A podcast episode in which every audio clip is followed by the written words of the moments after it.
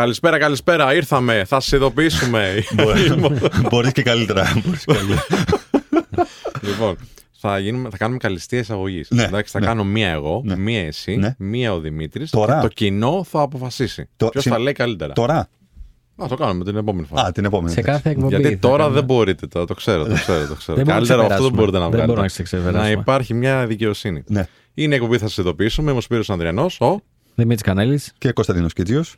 Καλώς ήρθατε. Α989. Να πούμε λίγο τα social media μας. Να μας στέλνουν τα μηνύματά σας. Είναι Για- Notify θα- θα τα Show πεις στο- σωστά, για θα μια τα φορά. πω σωστά, Προσπαθώ, προσπαθώ γιατί είναι δύσκολα αγγλικά. Λοιπόν. Είναι παπάκι Notify Show στο Instagram. Μας στέλνουν τα DM σας, μας κάνετε και follow και βλέπετε εκεί πέρα και το υλικό που ανεβάζει η ομάδα. Α, στο TikTok είμαστε επίσης Notify Show και τα μηνύματά σας μπορείτε να μας τα στείλετε σε email στο notifyshow.gmail.com. Επίσης, για να δείτε αυτές τις πανέμορφες μορφές, μπορείτε να μας κάνετε subscribe στο YouTube κανάλι μας. Το θα σας ειδοποιήσουμε ή Notify Show και μπορείτε να ακούσετε και τις εκπομπές μας σε ηχητική μορφή στο Spotify και στο Apple Podcast και στο Google Podcast. Πολύ Φοβερό. δυνατός. Πολύ φοβερό. δυνατός. Πραγματικά, πραγματικά. δεν Τώρα όταν υποκλίνομαι. έχεις κάνει χρόνια Υπο- ραδιόφωνο. Ναι, ναι, Πολύ αυτό. δυνατός. Φαίνεται η εμπειρία, ρε παιδάκι μου. Χαλαρή Κυριακή. Κυριακούλα. Λίγο μελαγχολική. Ε, Εντάξει, πάντα η Κυριακούλα Ναι, ναι. είναι λίγο. Βέβαια, αυτές τις ώρες του, του brunch, του, του, όπως λέμε με τον Κανέλη, ε, α- αυγά και Αβα- αβοκάντο. Αβοκάντο τώρα εδώ πέρα. Αυτή είναι η ώρα. Τώρα μας ακούνε, πίνουν το smoothie τους εκεί πέρα ναι, ναι, ναι. και ακούνε θα σας ειδοποιήσουμε. Έτσι. Αυτό Φίλε, κάνει όλη η Ελλάδα δεν αυτή τη στιγμή. ισχύει, δεν ισχύει. Εγώ ισχύει. πιστεύω ότι τώρα ξυπνάνε. Νομίζω ότι είμαστε οι πρώτοι φωνή που ακούνε. Γι' αυτό το έκανα Εξαρτά- δυναμικά. Εξαρτάται για ποια ηλικία μιλάμε. Σωστό και αυτό. Γιατί, εντάξει, παιδιά, έχουμε μεγαλώσει λίγο. Εγώ, έχω- τουλάχιστον ναι, εγώ εντάξει. προσωπικά, έχω να σηκωθώ μεσημέρι πολύ καιρό μετά από ξενύχτη. Ακόμα και να Σε πονάνε ξενυχτήσω. τα θρητικά σου. τι- Καλά, ναι, αυτό είναι το μόνο σίγουρο. Αλλά ακόμα και να ξενυχτήσω, δεν κοιμάται ο οργανισμός. Δηλαδή, 11 η ώρα, 12 ξυπνήσεις. θα ξυπνήσω αναγκαστικά. Ενώ παλιά, Ω, τον καιρό εκείνο, ε, που λέει και η παλαιά διαθήκη, ε, όταν ε, ξενυχτούσα, σηκωνόμουν 5-6 το απόγευμα. Δηλαδή, ξέρεις, σε είναι κόμμα, θηρίο. οριακά σε κόμμα. Όχι, εντάξει, τέτοιες ώρες ποτέ. Ναι, ναι. Πρέπει να είσαι άρρωστος δηλαδή. Για να... Σε ευχαριστώ. Ευχαριστώ. εκτιμώ, εκτιμώ, εκτιμώ γενικά. Όχι, παλιά ήσουν, τώρα το ξεπέρασες. εντάξει. Κυριακή ό- λοιπόν. Όσοι έχετε μείνει και μας ακούτε ακόμα τέλος πάντων μετά από την εισαγωγή.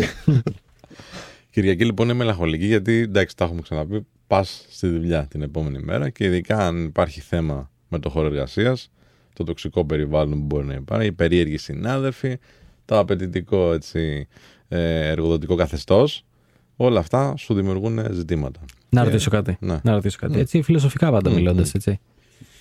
Άμα υπήρχε ένας νόμος και στην ουσία τη Δευτέρα δεν δουλεύαμε. Γιατί γελάς; Τετραήμερη εργασία. Παρά κάτσε. το- Τετραήμερη εργασία. Κάτσε, Πολύ ναι, σωστά. ναι, Αυτό που σωστά. λέει ο Κίτζιος. Για- Θα το κάνουμε Παρασκευή, εγώ θα αντιδρούσα σε αυτό. Λοιπόν, Να κάνουμε που Καλά, εσύ αντιδραστικός από μόνο σου δεν είναι. ε, Γιατί να μην κάνεις σουκουδού, δηλαδή, δεν κατάλαβα. πιστεύετε Θα σου πω γιατί. τότε θα ήταν η Δευτέρα έτσι λίγο καταθλιπτική και Η τέτοια; τρίτη. Η τρίτη εννοείς. Η, τρι- Ναι. η τρίτη, ναι. ναι. Ναι, θα ήταν. Ε, ε, Θα ήταν, ναι.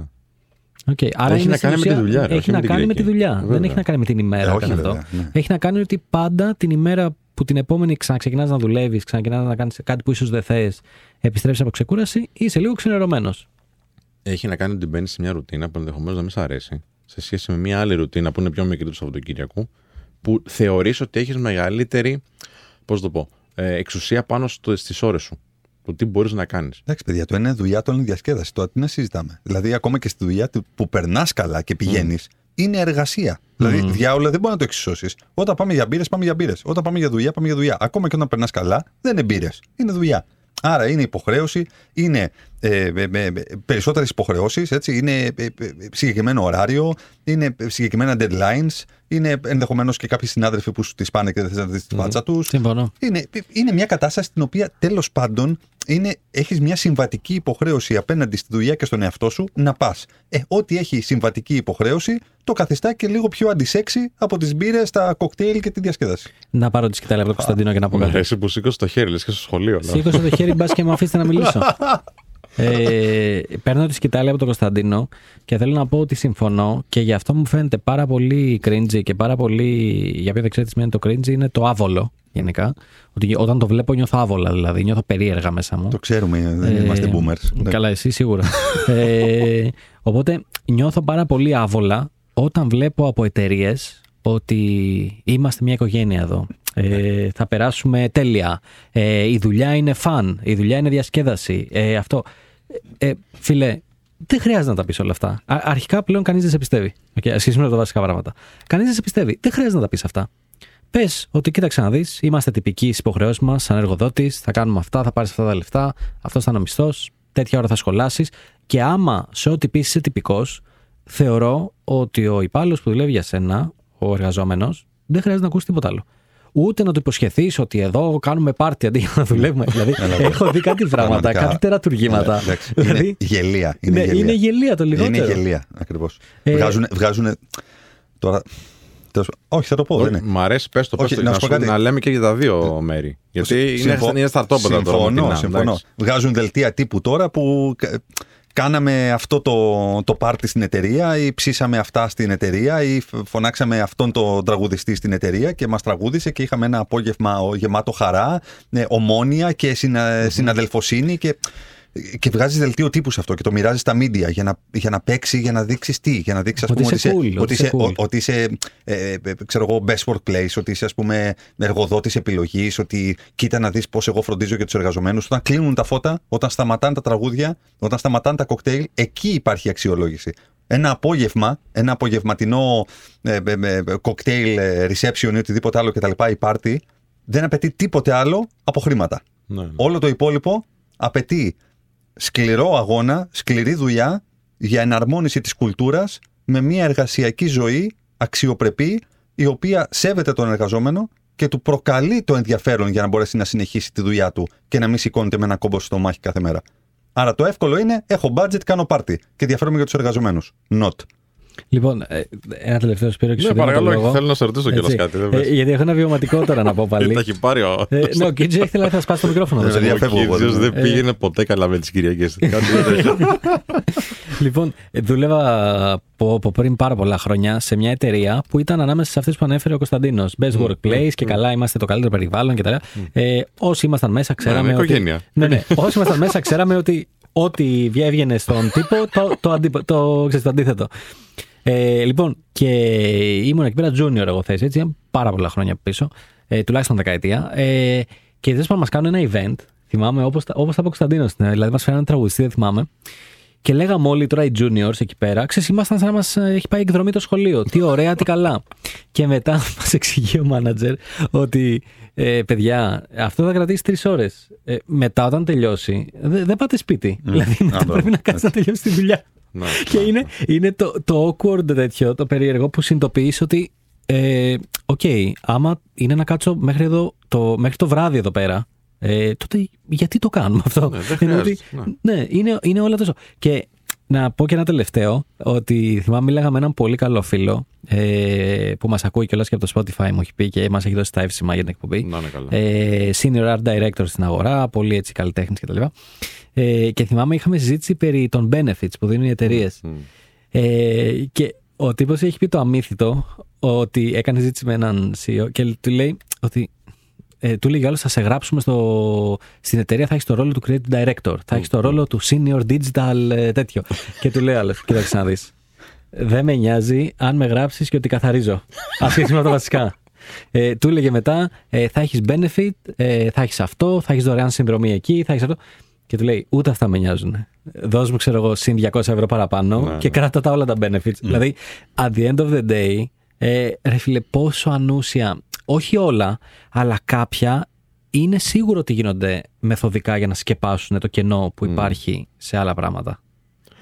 Να σε ρωτήσω κάτι, γιατί πιστεύεις ότι το κάνουν αυτό που έλεγε στην αρχή οι εργοδότες, δηλαδή να πούνε ότι α, εδώ είμαστε μια οικογένεια και έχουμε αυτό και εκείνο. Για ποιο λόγο να το κάνουν, ρε φίλε; Κοίτα, οι εργοδότες θεωρώ ότι βλέπουν την εταιρεία ε, σαν ένα brand που πρέπει να πουλήσουν και στους πελάτες, αλλά και στους δυνητικούς υποψήφιου. Μπράβο. Γιατί και οι υποψήφοι είναι εσωτερικοί πελάτες. Ακριβώς. Ναι, ναι, βέβαια. Ακριβώς. Οπότε στην ουσία τι πρέπει να κάνουν, πρέπει να πουλήσουν τις υπηρεσίες ώστε η εταιρεία να έχει εισόδημα, να- έσοδα, όλα αυτά, αλλά πρέπει να πουλήσουν και την υπόσχεση στους μελλοντικούς υποψηφίους ότι κοίταξε να δεις, κοίτα πόσο ωραία περνάμε εμείς εδώ. Δεν είναι τυχαίο που τα τελευταία χρόνια υπάρχει τρομερή άνοδος στο LinkedIn στις εταιρικές σελίδες. Βέβαια. ο- που παράγουν ξαφνικά περιεχόμενο κατά ρηπά τα, τα πάρτι μας, το ένα μας, τι ωραίο που περνάμε εδώ. Και μιλάς με έναν άνθρωπο από μέσα και σου λέει: Μην τολμήσεις και στείλεις βιογραφικό. Εγώ είμαι. ναι, είναι, αυτή είναι η, η καθημερινότητα, έτσι. Οπότε βλέπεις μια πολύ διαφορετική εικόνα ε, από τα επίσημα social media, etc. και μια πολύ διαφορετική ε, από αυτούς που δουλεύουν εκεί. Τέλεια. Θα κάνουμε ένα μικρό διάλειμμα. Ναι, και γυρνώντας να, να, να πούμε και για το κομμάτι της συνέντευξης ότι δεν είναι τίποτα άλλο από τους όρους και τους κανόνες που επικρατεί σε ένα πρώτο ραντεβού. Και μπορούμε να μιλήσουμε γι' αυτό Βέβαια, σε ένα βέβαια. φλερτ. Τέλεια. Τα λέμε σε λίγο. Α989 επιστρέφουμε. 989 Αλφα Radio, επιστρέψαμε. Είναι εκπομπή, θα σας ειδοποιήσουμε. Ο Σπύρος Ανδριανό, Κωνσταντίνος Κίτσος και Δημήτρης Κανέλης πίσω από τα μικρόφωνα. Στην κονσόλα του ήχου Τάσα Δαμοπούλου. Και πίσω από την κάμερα, που γιατί μπορείτε να μας δείτε και στο YouTube, είναι ο Κωνσταντίνος Κουντουριώτης. Μπράρε, Κωνσταντίνε. Άρα, Κωνσταντίνε, ήρωα. Και Νατάσα, ηρωίδα. Τι έχουν κάνει εδώ τα παιδιά για να φαινόμαστε καλοί εμείς.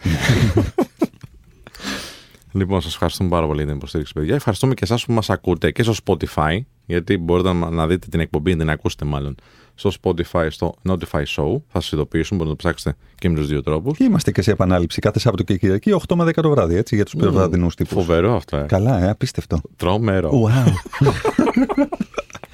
Λοιπόν, και συζητούσαμε για το τοξικό περιβάλλον τέλος πάντων, αν υπάρχει, το είμαστε μια οικογένεια που δεν είναι ποτέ οικογένεια, γιατί ακόμα και στις καλύτερες οικογένειες υπάρχουν τσακωμοί. Εντάξει.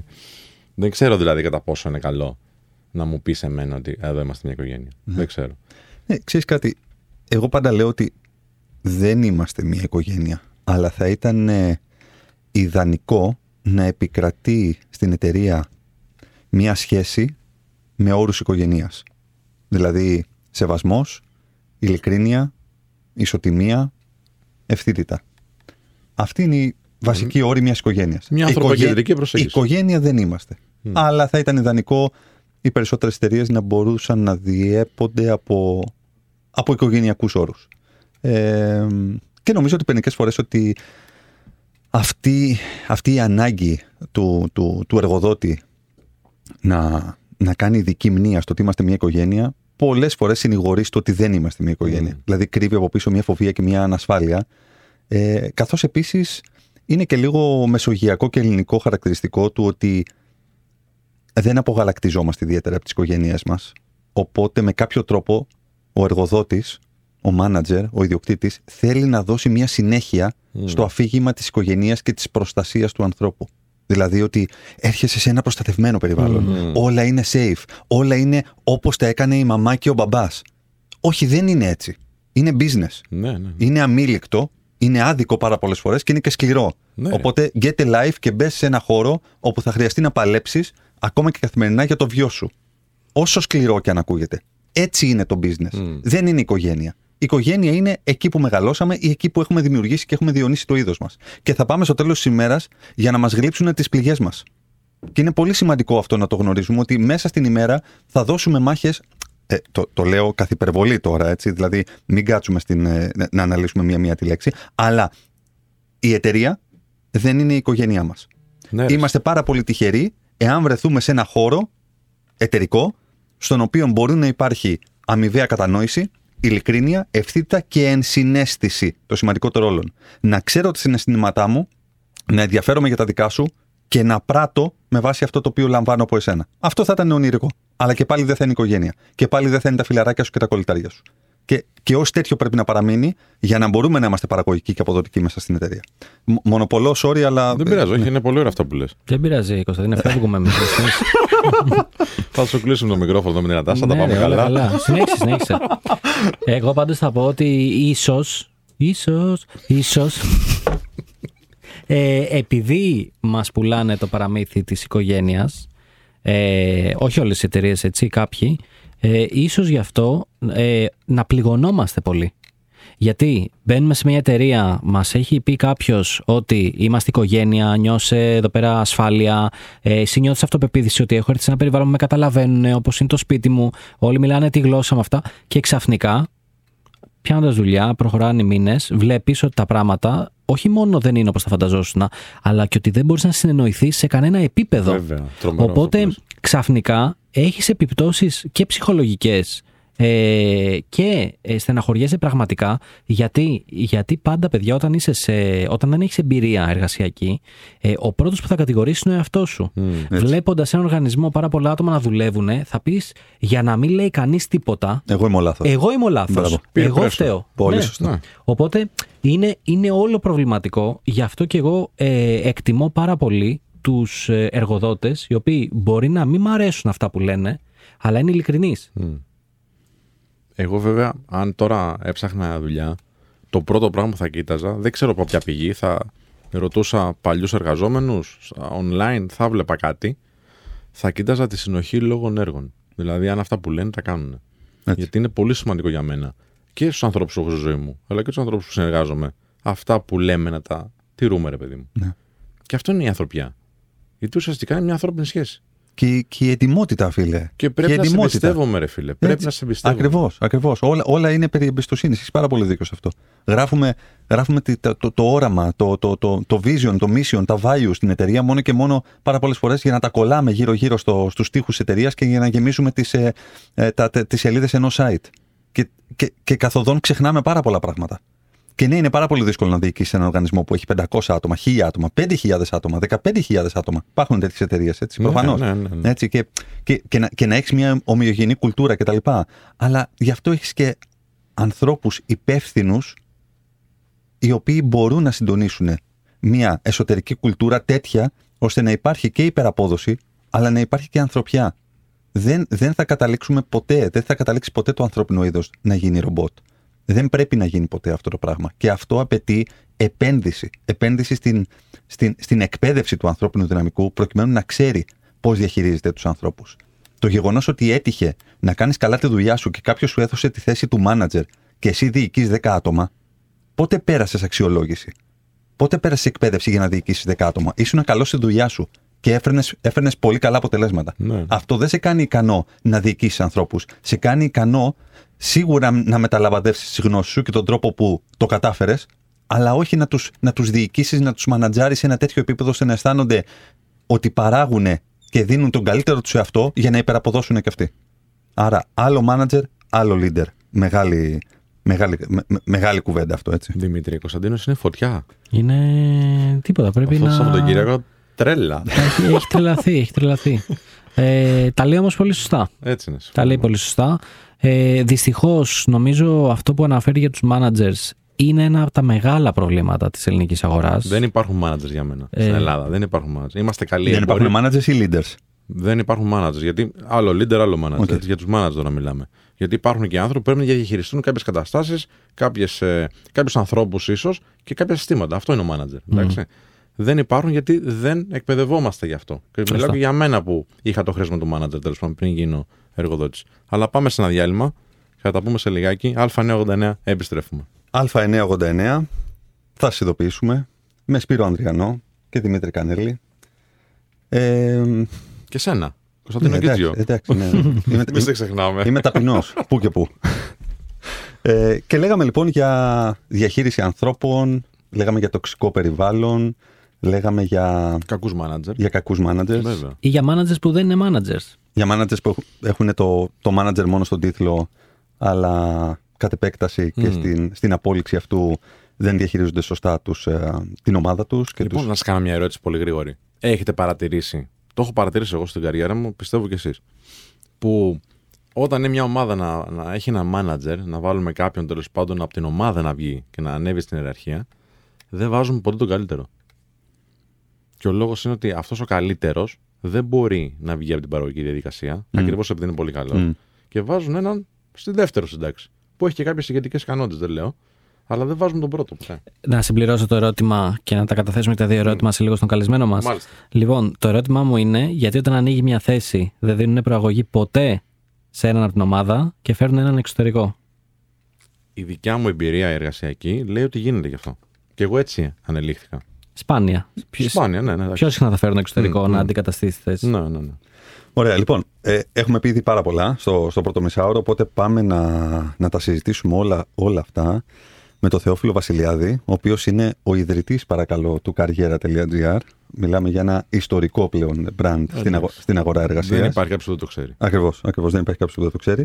Και ο Θεόφιλος θα μας φέρει και την, ε, και την εμπειρία του και από το καριέρα.gr και από την Socital, την εταιρεία την οποία έχει επίσης, και από, το, και από, το, μ, από την ε, πολύ αγαπημένη μας Αμερική, που ήταν πάρα πολλά χρόνια και συνεργάστηκε με, με πολλούς ανθρώπους, με πολλά VCs και τα λοιπά, οπότε θα μας φέρει και λίγο, ξέρεις, την, την, την άποψη των, των πιο προηγμένων εταιριών και, και, και από άποψη κουλτούρας. Οπότε Θεόφιλε, καλησπέρα, καλή Κυριακή, ε, καλώς ήρθες στην, ε, στην παρέα μας. Καταρχήν πρέπει να πεις ότι δεν είμαι 65 χρονών έτσι όπως το παρουσίασες. Α, ε, και να ήσουν καλά κρατιέσαι, οπότε μια χαρά. Καλησπέρα παιδιά, καλή Κυριακή σε όλους και ε, ε, ακ- ακόμα λέμε καλή αρχή φαντάζομαι και στην εκπομπή. Εντάξει, δεν Εννοείται είναι και, τόσο πολύ και καιρός. κρατά, κρατάμε όσους εύχονται καλή αρχή και λέμε ότι αν δεν πάει καλά θα σας βρούμε. Να. και ευχαριστώ πάρα πολύ και για την πρόσκληση. πάρα πολύ. Χαρά μας, χαρά μας. Ε, οπότε, ξέρεις, ε, μπορείς να πάρεις την πάσα από αυτά τα οποία ήδη έχεις ακούσει, λογικά μας, μας άκουγες την, όλη αυτή την ώρα. Οπότε έχουμε μιλήσει λιγάκι για το κομμάτι της διαχείρισης ανθρώπων και της τοξικότητας και, των, ε, και της ελλειπούς, αν θέλεις, εκπαίδευσης των, των managers στη χώρα, προκειμένου να μπορέσουν να δημιουργήσουν την εμπιστοσύνη και τη σύνδεση με την, ε, με την ομάδα τους, ε, με αποτέλεσμα να μην, η ομάδα ξέρεις, και δυσαρεστημένη να είναι και να, με, να μην υπερπαράγει και όλα αυτά τα, τα παρελκόμενα. Κοίτα, να, να ξεκινήσω λέγοντας ότι. Δεν μπορώ να πω ότι συμφωνώ 100%.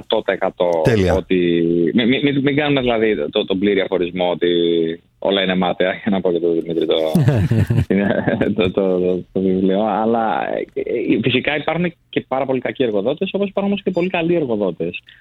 Έχω μια αίσθηση τα τελευταία χρόνια ότι, ειδικά μετά την κρίση, ότι ένας συνδυασμός δύο πραγμάτων έχει κάπως βελτιώσει την κατάσταση. Δεν, προφανώς πολλοί άνθρωποι μας ακούνε θα λένε τι λέει αυτό. Δε. Εδώ εγώ είμαι χάλια και αυτό, και όλα είναι χάλια στο Παρ' όλα αυτά όμως μιλάω για μια απλά βελτίωση που αυτό θέλουμε κιόλας, να πάει τα πράγματα προς την καλύτερη κατάσταση. Τα δύο αυτά πράγματα είναι ότι αμέσως μετά την κρίση φτάσαμε σε μια πάρα πολύ απότομη αλλαγή της δυναμικής μεταξύ εργαζόμενου και εργοδότη, όπου θα δείτε ότι σε όλα τα αντικείμενα, από τον τουρισμό, την παραγωγή, το, την τεχνολογία, παντού οι εργοδότες λένε δεν βρίσκουμε κόσμο, με αποτέλεσμα ο εργαζόμενος να βρίσκεται σε καλύτερη θέση. Από υπερατού άμα είσαι προγραμματιστής, που στην πραγματικότητα έχεις απόλυτο έλεγχο της καριέρας σου, μέχρι σε καλύτερη θέση αν είσαι περιμένει στον τουρισμό. Όπου στον τουρισμό, παραδείγματος χάρη, εξακολουθεί να μην είναι η κατάσταση όπως θα θέλανε όλοι οι εργαζόμενοι, αλλά όμως σιγά σιγά είναι λίγο καλύτερα από πέρσι. Άρα όλοι είναι λίγο καλύτερα. Ξαναλέω, αυτό δεν σημαίνει ότι είναι καλά, είναι λίγο καλύτερα. Έως πολύ καλύτερα. Άρα αυτή η αλλαγή του μοντέλου, ότι είμαστε εμείς στην αγορά μας το λέμε candidate market, ότι η αγορά είναι υπέρ του εργαζόμενου, γιατί δεν βρίσκει κόσμο κανείς. Αυτό από τη μία. Και ίσως και σε κάποιο βαθμό και το γεγονός ότι έχουν ε, οι, οι, οι μεγαλύτερες επιχειρήσεις σε γενικές γραμμές είναι καλύτεροι εργοδότες. Να κάνουν χωρισμό. Α, αν θέλεις, σε, σε αδίκησε λίγο το, το σήμα, οπότε αν θέλεις επανέλαβε τα τελευταία δευτερόλεπτα. Ναι, συγγνώμη. Λέω ότι νομίζω το, το δεύτερο στοιχείο λοιπόν είναι ότι οι μεγαλύτεροι εργοδότες σε γενικές γραμμές τείνουν να είναι κάπως καλύτεροι εργοδότες από τους μικρούς και πολύ μικρούς. Αφενός γιατί μπορούν, γιατί είναι κερδοφόρες εταιρείες υγιείς που έχουν δυνατότητα να κάνουν πράγματα. Αφετέρου, γιατί ξέρετε, πάνε σε μια λογική να δουν και τι γίνεται στο εξωτερικό, να δουλέψουν το content του employer branding, ο εργοδότης επιλογής κτλ. Πάνε, κατά τη γνώμη μου, σε μια καλύτερη κατεύθυνση. Όσο θα έχουμε πιο οργανωμένες επιχειρήσεις, και να το πω πολύ απλά και σε άλλα πράγματα, ποιος είναι πιο πιθανό να φοροδιαφύγει; Ένα μεγάλο κατάστημα λιανική, μια πολύ μεγάλη επιχείρηση με τις διαδικασίες, τα συστήματά του, ή ο υδραυλικός θα φέρει να φτιάξει το σπίτι. Αυτό έχει Άλλος άμεση έχω. συνάφεια όμως yeah. με τη διαχείριση των ανθρώπων εσωτερικά. Δηλαδή, το γεγονός ότι είμαι μια μεγάλη εταιρεία και yeah. έχω συστήματα πάρα πολύ συγκεκριμένα και άρα δεν έχω, ε, την, ε, δεν έχω το παραθυράκι που να μπορώ να, να ξεφύγω και να παρανομήσω. Έχει άμεση συνάφεια αυτό το οποίο λες και το, το μέγεθος εταιρείας με τους managers που έχω εσωτερικά και την σύνδεση και την εμπιστοσύνη που δημιουργώ με τις ομάδες μου. Γιατί το ένα είναι Κοίτα. για μένα καθαρά τεχνοκρατικό και από άποψη διαδικασιών. και το δεύτερο σωστά, έχει να το κάνει λέω. με την επιλογή κάποιων ανθρώπων, οι οποίοι πάρα πολλές φορές, εάν δεν έχουν και την κατάλληλη, αν θέλεις, αξιολόγηση ε, σε τακτά χρονικά διαστήματα και την εσωτερική αξιολόγησή τους από την ίδια τους την ομάδα, παραμένουν σε μια ναι μεν μεγάλη εταιρεία, ναι μεν δομημένη εταιρεία, ναι εταιρεία η οποία είναι ε, κερδοφόρα, ναι εταιρεία η οποία εξελίσσεται και ε, ξέρεις, υιοθετεί νέες τεχνολογίες. Από την άλλη, όμως, πόσες τέτοιες εταιρείες γνωρίζουμε, οι οποίες στα σπλάχνα της μέσα έχει ανθρώπους οι οποίοι δεν κάνουν τα απαραίτητα προκειμένου να έχουν ευχαριστημένες, ικανοποιημένες και ομάδες που υπεραποδίδουν. Σωστά το λες. Να, ε, να πω καταρχήν ότι ο βλάκας, για να μην πω άλλη λέξη μεσημεριάτικα, είναι βλάκας όπου και να είναι. Τέλεια. Άρα ε, και, και, και η αλήθεια είναι ότι ε, νομίζω ότι σε κάθε κατηγορία, είτε είναι σε εταιρείες, είτε είναι στις ποδοσφαιρικές ομάδες, είτε είναι στο, σε ένα νηπιαγωγείο, το ποσοστό των ε, κα, κακών εισαγωγικά, που σημαίνει αγενή, απαταιώνας, whatever, αντίστοιχο είναι. Παντού υπάρχουν. Άρα, όπως να βρεις ε, αγενείς και προσβλητικούς και τοξικούς ανθρώπους για να χρησιμοποιήσω τη λέξη που είπα και πριν σε ένα περιβάλλον ενός χωραφιού στην ορεινή Αρκαδία θα το βρεις και σε μια μεγάλη πολυεθνική. Παντού θα το βρεις. Τα συστήματα βοηθάνε αφενός να υπάρχει μια δικασία να το ελέγξει σε κάποιο βαθμό αυτό, άρα να μειώσει λίγο το πρόβλημα και αν μη τι άλλο, δηλαδή, ε, σκέψου, σε μια διαδικασία αξιολόγησης. Αν μη τι άλλο, σε μια διαδικασία οργανωμένη αξιολόγηση σε μια μεγάλη εταιρεία, υπάρχει βήμα να πει κανείς μια κουβέντα. Θα μου πει κανείς και που τα λέω ποιο τα ακούει. Ε, φαντάζομαι να μην μπορείς να τα πεις κιόλας. Είναι ένα βήμα προς την σωστή κατεύθυνση. Γι' αυτό εγώ νιώθω ότι βλέπω τους εργοδότες να ξυπνάνε. Να βλέπουν ότι δεν κάνουμε χάρη στους εργαζομένους μας που δουλεύουν σε εμάς. Μάλιστα σε πολλές αγορές είναι και το ακριβώς ανάποδο. Ε, νιώ- πο- Σε πολλά αντικείμενα νιώθει κανείς ότι οι εργαζόμενοι μας μας κάνουν χάρη κιόλας. Η πραγματικότητα είναι στη μέση. Είναι μια συνδιαλλαγή σε μια ελεύθερη οικονομία που αν ο εργοδότης προσφέρει τα χρήματα, το περιβάλλον, τι δυνατότητε ανάπτυξης, το, το, το φαν, το, το δημιουργικότητα, όλα αυτά, θα κρατήσει τους καλούς εργαζομένους. Θεόφιλε, Ευτυχώς είμαστε σε καλύτερη κατάσταση τώρα προς αυτό. Ναι, sorry. ε, τι άλλαξε ακριβώς, δηλαδή θυμάμαι κάποια χρόνια πριν ίσως ότι υπήρχε πληθώρα εργατικού δυναμικού, ας το πω έτσι και πλέον βλέπουμε ότι υπάρχει έλλειψη όπως λες πολύ σωστά το βιώνουμε και όλοι όσοι είμαστε στην αγορά τέλος πάντων Τι- και έφυγε ο κόσμος ή ξύπνησε σε, σε εισαγωγικά πολλά και λέει ξέρεις δεν ανέχομαι Τι- και λέει θα καλύτερα να κάτσω στο σπίτι ας πούμε και να είμαι με, με 5 ευρώ ας πούμε τη μέρα και πλέον δεν είναι διαθέσιμος για εργασία. Τι έχει αλλάξει κατά την άποψή σου; Ε, Εγώ αυτό το τελευταίο δεν το πολύ βλέπω, να σου πω την αλήθεια. Και αυτό έχω και λίγο αιρετική άποψη για, το, για την περιβόητη καραμέλα της μεγάλης παρέτησης. Μμ. Ε, νο- νομίζω ότι και, και τα data που βλέπω εγώ είναι ότι δε- δεν είναι ότι ο κόσμος απλά αποφάσισε να φύγει από το γραφείο και να πάει στο βουνό να μαζεύει τσάι. Μμ.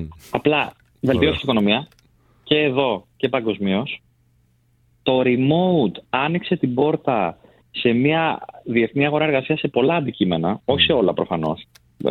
Το remote αφορά το 20-25% του εργατικού δυναμικού. Με την έννοια ότι όποιος δουλεύει σε λιανική, στην παραγωγή, στο- στα logistics, σε ε, εστίαση και τουρισμό δεν μπορεί να κάνει remote προφανώς.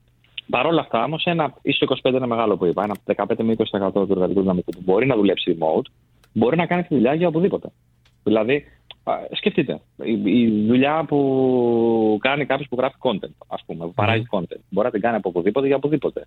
Δεν μιλάω για την πληροφορική που είναι προφανές. Νομίζω πολύ γρήγορα θα πάμε σε ένα μοντέλο που αν είσαι marketeer, αν είσαι λογιστής, αν είσαι ε, ο οποιοδήποτε είδος consultant, ας πούμε, ή αναλυτής, μπορεί να δουλεύεις από το σπίτι σου ή από ένα coworking space για οπουδήποτε στον κόσμο. Αυτό σημαίνει λοιπόν ότι υπάρχουν πολύ περισσότερες ευκαιρίες. Και το γεγονός ότι κάπου πάει καλύτερα η οικονομία, σίγουρα πάει και στην Ελλάδα καλύτερα, σε σχέση με πριν από πέντε χρόνια, αλλά και γενικώς παγκοσμίως είναι καλύτερα από ό,τι πριν από πέντε χρόνια. Α, Αυτό λοιπόν έχει βοηθήσει στο να υπάρχουν περισσότερες ευκαιρίες ανάπτυξης, περισσότερες ανάγκες των εταιρεών και κατ' επέκταση περισσότερες θέσεις εργασίας. Αυτό είναι που άλλαξε. Α, Και για να μην παρεξηγηθώ, γιατί μερικές φορές κάνουμε αυτή την κουβέντα και σου έρχεται κάποιος που σου λέει: Εγώ είμαι 55 χρονών, τα, οι σπουδές μου είναι irrelevant πλέον και δεν βρίσκω δουλειά. Προφανώς, παιδιά, δεν, δεν είμαστε Σουηδία. Ναι, βέβαια. Ε, ξαναλέω στο ότι νιώθω ότι είμαστε καλύτερα όμως από ό,τι ήμασταν. Και Ισχύει. δεν πρέπει να το υποτιμάμε αυτό. Μας αρέσει που ακούγονται και ερετικές απόψεις όπως τις περιέγραψες και εσύ. Γι' αυτό, γι αυτό, Γι' αυτό γι αυτό το καλέσαμε και τον καλέσαμε, Θεόφιλο. ναι, Ναι, ναι. Είχαμε, είχαμε πιο εύκολες πίστες να διαλέξουμε, δεν είναι θέμα. Ε, οπότε, Θεόφιλε, θα μας κάνεις τη χάρη να περιμένεις λίγο να πάμε σε ένα σύντομο διάλειμμα και επανερχόμαστε να συζητήσουμε και λίγο για τους μάνατζερ. Α989, επιστρέφουμε σε λιγάκι. 989 Αλφα Radio επιστρέψαμε. Σπύρος Ανδριανός, Κωνσταντίνος Κίτζος, Δημήτρης Κανέλης πίσω από το μικρόφωνο. Νατάσα Ταμοπούλου στην κονσόλα του ήχου. Και στην τηλεφωνική μας γραμμή ο Θεόφιλος Βασιλιάδης. Από το καριέρα.gr. Όχι από το, το καριέρα Το καριέρα, έτσι. Θεόφιλε, συζητούσαμε πριν σχετικά με τους managers. Και μια άλλη αιρετική άποψη που ακούστηκε εδώ είναι ότι στην Ελλάδα πάσχουμε από managers. Δηλαδή, αυτό το τοξικό που μπορεί να, υπάρχουν, μπορεί να υπάρχει σε κάποια περιβάλλοντα εργασιακά, α, το ότι δεν θέλω να πάω στη δουλειά μου τη Δευτέρα το πρωί, σίγουρα επηρεάζεται και από την κεφαλή. Τι γνώμη έχεις γι' αυτό; Συμφωνώ πάρα πολύ στο ότι επηρεάζει από την κεφαλή. Έχω τον τελευταίο καιρό παρατηρήσει το εξής. Ένα μεγάλο πρόβλημα και συνδέεται λίγο και με αυτό που έλεγα πριν ως αρνητικό ενός θετικού. Το θετικό είναι ότι υπάρχουν μεγαλύτερες εταιρείες. Το αρνητικό είναι ότι επειδή δεν είχαμε τέτοια παράδοση, δεν υπάρχει αυτό που λέμε middle management. Δηλαδή, ε, πολύ, σε πολύ λίγες περιπτώσεις υπάρχουν managers που έχουν από κάτω τους άλλους managers. Και δεν, υπά, δεν υπάρχουν κόσμο που έχεις αυτή την εμπειρία. Με αποτέλεσμα α, αυτό, αυτό το μεσαίο management να μην έχει εκπαιδευτεί, να μην έχει περάσει χρόνια εμπειρίας, να μην έχει φάει σφαλιάρες. Γιατί ξέρετε, αυτό που λέτε, α, αν είσαι ένας manager και είσαι από κάτω σου μια ε, ομάδα από άλλους τρει-τέσσερι manager, είσαι ο γενικός διευθυντής και είσαι από κάτω σου δύο-τρεις manager τμήματων. Και επειδή εσύ είσαι τοξικός ή επειδή ο άλλος manager είναι τοξικός, τσακώνεστε, ο κόσμος φεύγει, δεν είναι ευχαριστημένος, δεν αποδίδει. Αυτό που λένε σιωπηλή παρέτηση, που είναι ότι έρχεται στο γραφείο αλλά αδιαφορεί και κάνει το λιγότερο δυνατό. Αυτό αργά ή γρήγορα θα, θα έρθει και στα αποτελέσματα, δεν θα πάει καλά η εταιρεία. Δεν έχουμε ακόμα αρκετό χρόνο να το έχει ζήσει ο κόσμος και να πει, ξέρεις, υπάρχει, ξαναλέω, ο Βλάκας που είναι αγενής και είναι αδιόρθωτος και είναι τοξικός. Υπάρχει και ο άλλος που τόσα ξέρει τι θα κάνει. Αυτός με την εμπειρία και τρώγοντας και λίγο τη σφαλιάρα, ότι ρε γαμότο, τους, τους φώναζα γιατί νόμιζα ότι καλό τους κάνω και ότι τους πιέζω και εντάξει έτσι λειτουργεί το σύστημα, αλλά μου φεύγουν και διαπιστώνω ότι είναι λάθος. Και θέλω να αλλάξω, αλλά θέλω χρόνο και θέλω εμπειρία και θέλω κάποιον να με καθοδηγήσει. Θέλω να βλέπω και λίγο αυτή την πλευρά. Δηλαδή δεν είναι όλο αδιόρθωτο. Χρειάζεται απλά χρόνος να ζήσουμε σε μια οικονομία που αλλάζει, που δεν είναι μόνο οικογενειακές επιχειρήσεις, ε, τρεις γενιές, κανείς δεν μιλάει στο παππού μέχρι να... Ε, να αποδημήσει. Να έχει στο γραφείο, ας πούμε, ναι. ε, αλλά μαθαίνουμε και όλοι, ξέρετε και εσείς που, που όλοι σας έχετε πολλή εμπειρία και από τις εταιρείες πιο νέας οικονομίας, πιο τεχνολογίας κτλ. Δεν είναι το ίδιο μοντέλο. Ο επιχειρηματίας της γενιάς μου, ας πούμε, που είναι ε, που ξεκίνησε την εταιρεία του σε ένα άλλο περιβάλλον, δεν έχει το ίδιο στυλ επιχείρησης που είχε αυτός που ξεκίνησε στον πόλεμο ή που πήρε την επιχείρηση από τον παππού του που την ξεκίνησε μετά τον πόλεμο. Οπότε είναι, ξέρεις, αν δεν ε, είμαι εγώ σκληρός θα πέσουν όλοι να με φάνε, έχεις άλλη λογική. Γιατί ζούμε και σε άλλο κόσμο, προφανώς. Τι θα μπορούσε μια εταιρεία να κάνει, γιατί πρέπει να το δούμε και από την άλλη σκοπιά. Γιατί συμφωνώ σε αυτά που λες, προφανώς. Και ο άλλος θα πει, εντάξει, να, να βάλουμε έναν middle manager, να τον φέρουμε ας πούμε στην ομάδα, αλλά εντάξει, θα επενδύσω στην εκπαίδευσή του, να μάθει από ενσυναίσθηση μέχρι όλα τα συστήματα και μετά θα μου φύγει. Ή να βρω έναν έτοιμο από την αγορά, να πληρώσω παραπάνω, αλλά πόσο παραπάνω να πληρώσω και πώς ξέρω ότι θα μου αποδώσει. Τι γνώμη έχεις, τι, τι προτείνεις στις εταιρείες που συνεργάζεσαι. Τώρα τελευταία το έχω κάνει λίγο στα προφορία με αποτέλεσμα και διάφοροι φίλοι να με κοροϊδεύουν γι' αυτό ότι πρέπει να αυξηθούν οι μισθοί. Mm. Καταρχήν. Δηλαδή θε, θεωρώ ότι ε, αν δεν βρουν τους τρόπους να αυξήσουμε τους μισθούς ε, που αυτό έχει να κάνει και με τη διάθεση του επιχειρηματία να το κάνει και με το μέγεθος των εταιριών. Ξαναλέω, μεγαλύτερες εταιρείες, περισσότερη εξωστρέφεια, μεγαλύτερη δυνατότητα να πληρώνουν περισσότερα. Φυσικά, όσο μπορεί το κράτος να μειώνει το μη μισολογικό κόστος για να καταλήγουν περισσότερα χρήματα να καταλήγουν στο τσέπη του ανθρώπου. Έτσι, γιατί και το κόστος εργοδοσίας είναι τεράστιο, έτσι. Παιδιά, να σου πω ένα νούμερο που με σώκαρε τις προάλλες, γιατί μιλάγαμε για την αγορά της τεχνολογίας. Στη Βουλγαρία, για κόστο εταιρεία 100 χιλιάρικα, στην τσέπη του ανθρώπου καταλήγουν από 80 έως 85. Πω, πω. Εδώ είναι 45. Πω, πω, πω, πω. Ε, ε, ε, Είναι σοκαριστικό. αυτό. Ανατριχιαστικό είναι αυτό. Είναι Ε, άλλες τόσες οπότε- θέσει εργασίας. Άλλες τόσες. Σωστά. Σωστά, πολύ σωστά. Ε, δεν γίνεται από τη μία μέρα στην άλλη. Ε. Μην, το, μην το θεωρούμε ότι είναι τόσο απλό. Α, αλλά πρέπει να πάει προς τα εκεί. Ξεκάθαρα. Δεν, ε, ξέρετε, και πολλές φορές είναι. Ε, Σα άκουγα προχθές και εγώ έβλεπα ότι χρησιμοποιείτε. κι άλλος ακροατής. αθλητικά παραδείγματα. Ο ένατος. Ο ένατος ακροατής. Ωραία. τέλεια. Πάμε για διψήφιο. Ε, ναι, ναι, και, και με τα άλλα παιδιά τους αυτό συμφωνούμε. Είναι πολύ ωραία. Ναι, ο, ο καθένας να ακούει από, την, α, α, από, άλλη από το συσκευή. IP του όμως, από άλλη συσκευή για να πληθαίνουμε, παιδιά. Μην είμαστε όλοι από μία. Λοιπόν, για να πω και ποδοσφαιρικά παραδείγματα, λοιπόν, δεν γίνεται ξαφνικά εμείς οι Ολυμπιακοί αυτό που ζούμε αυτή την περίοδο Ε, να λέξαμε, λυθούν όλα λέξαμε. από τη μία μέρα στην άλλη. Αλλά από την άλλη πρέπει να πάμε προς αυτή την κατεύθυνση. Οπότε για το μη μισολογικό σύλλογο πρέπει να μειωθεί. Ε, α- αυτά τα δύο θα οδηγήσουν και στο να έχει ο εργαζόμενο αυτά που χρειάζεται. Οπότε εκεί έρχεται και το τρίτο κομμάτι που είναι και ο εργαζόμενο να βάλει και αυτό σε δικά του πλευρά. Δηλαδή, αν είσαι μια εταιρεία που σε πληρώνει καλά, ε, που καταλήγουν αρκετά χρήματα τσίπ σου, που σου κάνει εκπαίδευση και εσύ να βρεις ότι ξέρεις, εδώ και εγώ αποδίδω και εγώ γουστάρω μέσα. Πάμε να το κάνουμε όλοι μαζί καλά. Άρα ε, πρέπει για μένα να αυξηθούν οι μισθοί. Αυτό είναι το, το, το ένα κομμάτι. Και το δεύτερο, ε, είπες πριν κάτι ότι τι κάνεις όταν επενδύσει σε κάποιον και μπορεί να φύγει. Ε, επειδή όσο και να θέλουμε να αυξηθούν οι μισθοί, ε, δεν γίνεται να γίνει από τη μέρα στην άλλη να έχουμε διπλάσιους μισθούς, δεν θα βγαίνουν εταιρείες. Ε, πιστεύω περισσότερο ότι αυτή τη στιγμή είναι ευκαιρία να πάρει κανείς ανθρώπους και να τους κάνει reskill και upskill. Δηλαδή, να πει ότι μπορεί να μου φύγουν, αλλά και έχω παραδείγματα εταιρεών ας πούμε, στην τεχνολογία που λένε ότι είναι αδύνατο να υποστηρίξω το γεγονός ότι αυξάνονται 30-40% κάθε χρόνο τα τελευταία δύο χρόνια η μισθή των senior developer. Προτιμώ να πάρω πιο junior προγραμματιστέ, ας πούμε, ανθρώπου που βγαίνουν από το πανεπιστήμιο μόλις τώρα, να τους εκπαιδεύσω εγώ, ξέρω θα μου φύγουν μισή, αλλά και η δουλειά θα γίνει και στην τελική θα μου μείνει άλλη μισή. Και θα έχω κάνει και καλό σε όλη την αγορά που θα έχω εκπαιδεύσει αρκετό κόσμο. Ε, άρα ε, νομίζω ότι αν έπρεπε να επιλέξω, περισσότερο θα πήγαινα στο ότι α ας γίνουμε είτε μικρές, μεσαίες, μεγαλύτερες εταιρείε, ας γίνουμε πιο πολλοί οργανισμοί ανάπτυξης και εκπαίδευσης των ανθρώπων μας ε, και, και θα βγει σε όλους σε καλό τελικά.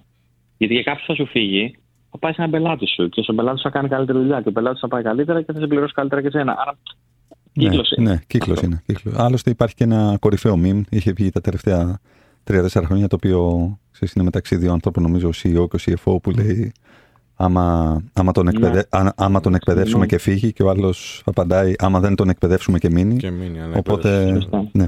Ε, ε, Είναι κλασικό με αυτό, Κωνσταντίνε. Ναι, εντάξει, εγώ είμαι boomer όμως. Όποιος είναι LinkedIn influencer το έχει ανεβάσει. Άμα δεν το ανεβάζει, δεν γίνεσαι LinkedIn influencer. α, γι' αυτό. εντάξει, εντάξει, εντάξει. Θα το Είναι- ποστάρω είναι- τώρα. θα το Είναι ποστάρω το τώρα. μόνο που έχει ανεβάσει. Ναι. ε, Θεόφιλε, έχω, έχω μια. ό, Δεν έχω ένσταση. Απλά ξέρεις, σε κάθε, σε κάθε ε, συνάντηση ανθρώπων, ε, είτε, είσαι, είτε είσαι ουσιαστικά ε, ε, πα, παρόν σε, αυτή την, σε αυτόν τον καφέ, σε αυτή τη συζήτηση, είτε περνάς και ακούς κάποια πράγματα, ακούς για το κομμάτι του, της, της απογοήτευσης των, των εργαζομένων, της τοξικότητας, του κακού μάνατζερ, του κακού κλίματος κτλ. κτλ, κτλ. Και νομίζω ότι ε, είναι η αγαπημένη φράση και του, του Δημήτρη εδώ πέρα, ότι υπάρχει ένας μεγάλος ελέφαντας στο, στο δωμάτιο και ξέρεις, με κάποιο τρόπο δεν τον κοιτάμε ή ε, τον σχολιάζουμε στα, στις μεταξύ μας ε, συναντήσεις και άλλωστε αυτός ήταν και ο λόγος της, ε, της, ε, της εκπομπής. Έτσι. Δηλαδή η σκέψη ήταν πάμε να, να αποκαλύψουμε όλα αυτά τα μιλήσουμε για οποία... αυτά. Ναι. Ε, ποια, είναι, ποια είναι η άποψή σου σχετικά με αυτό, Γιατί σε άκουσα πριν ξέρεις, ότι τα πράγματα πάνε Ναι, ναι. καλύτερα κτλ. Αλλά ξέρεις, δεν, δεν έχει να κάνει με οικονομικούς Ε, δείκτες ε, αυτό το πράγμα. Έχει να κάνει Σωστό είναι καθαρά αυτό. με κουλτούρα Έχει- εταιρείας. Δηλαδή έχει, κα- Ε, έχει, έχει να κάνει με, το, με τον Τζιφλικά, ο οποίος κατέβηκε από το γαϊδούρι με το τσαρούχι και μπήκε στην Καγέν με το, με το τσαρούχι. Και ξέχασε να βγάλει το τσαρούχι στον δρόμο. Οπότε. Ε, θα σου πω μια σχέση. Θα, θα, θα επιμείνω λίγο στο προηγούμενο που έλεγα για το middle management. Ε, και έχω την εντύπωση ότι κάπου μεταξύ της ανώτερης διοίκησης, επιχειρηματία, του CEO, των το, το, top ας πούμε, C-level που λένε διευθυντών και του, του υπαλλήλου της πρώτης γραμμής, κάπου χάνεται. Δηλαδή, μου, μου κάνει πάρα πολύ εντύπωση ότι έχω βρεθεί τώρα τελευταία σε αρκετές συζητήσεις με, με CEO, με γενικό διευθυντή, με διευθυντή προσωπικού, που βλέπεις ότι πραγματικά θέλουν πάρα πολύ να έχουν έναν πολύ ωραίο οργανισμό. Και μετά τυχαίνει να βρεθώ σε μια παρέα, σε άλλο περιβάλλον, με έναν άνθρωπο που δουλεύει στην αποθήκη του ίδιου οργανισμού, μιλάμε για μεγάλες εταιρείες τώρα. Ο ένας τον ακούς και λες: Πω, πραγματικά να πας να δουλέψεις στην εταιρεία. Θέλεις τόσο πολύ να κάνεις αυτό και το πιστεύω. Μμμ. Δεν, δεν το λέει έτσι. Μμμ.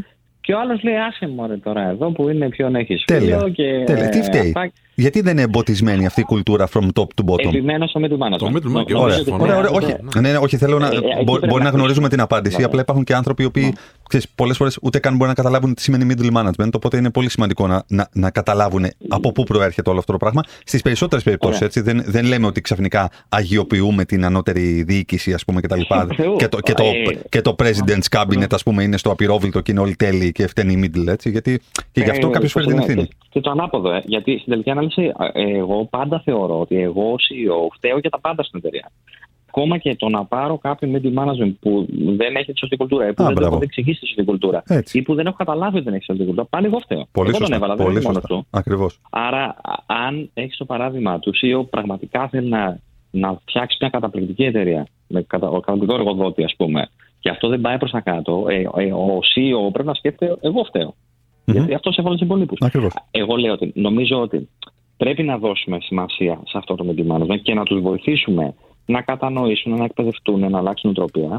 Φυσικά πρέπει να σπάσουν και αυγά. Άνθρωποι που δεν έχουν αυτή την νοοτροπία θα πρέπει να μην δέχεται ο, το αφεντικό, όποιος και αν είναι αυτός, Μμμ. εργοδότης, επιχειρηματίας, ε, διευθυντής, να μην δέχεται ότι ξέρεις, ναι, αλλά αυτός είναι πολλά χρόνια εδώ, ε, μην του πω τώρα τίποτα αυτό. Δηλαδή, ε, ξέρεις, α- α- Αντιληπτό, αν ναι. δεν πεις ότι πάει all the way μέχρι κάτω και ξανά αυτό που ξεκινήσαμε να λέγαμε στην αρχή, να έχει τα συστήματα για να το δεις ότι γίνεται έτσι.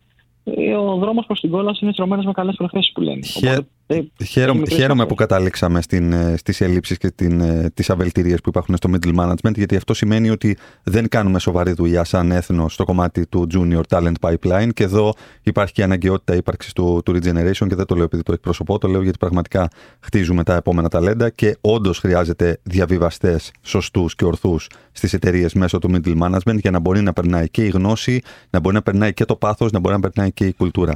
Ε, Οπότε με- με αυτό, Θεόφιλε, ε, ολοκληρώνουμε την, ε, τη συζήτησή μας. Είμαι σίγουρος ότι με βάση τη θεματολογία που έχουμε σαν εκπομπή θα, θα σε χρειαστούμε και θα σε καλωσορίσουμε και άλλες φορές για να συζητήσουμε πολύ ενδιαφέροντα πράγματα γιατί μας αρέσει και το γεγονός ότι έχεις μια πολύ συγκεκριμένη άποψη που πολλές φορές πηγαίνει και κόντρα.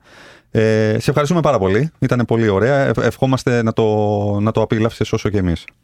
Όπως πάντα, χάρηκα πολύ που τα είπαμε. Ξαναλέω, κα- καλή αρχή, καλή συνέχεια. Θα τα πούμε και από κοντά σύντομα. αμήν, αμήν. Λοιπόν, πάμε σε ένα, σε ένα διάλειμμα. Α989, επιστρέφουμε.